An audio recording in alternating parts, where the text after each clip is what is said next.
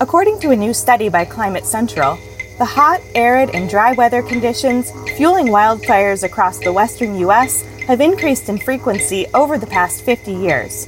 Blazes, including the huge Caldor fire burning across Northern California, are being exacerbated by spiking temperatures and increasing winds, challenging firefighters' ability to contain them. While climate change has made this region of the U.S. warmer and drier, the heating of waters in the Gulf of Mexico are driving increasingly severe storms like Hurricane Ida, which is leading to historic flooding and impacts up the East Coast.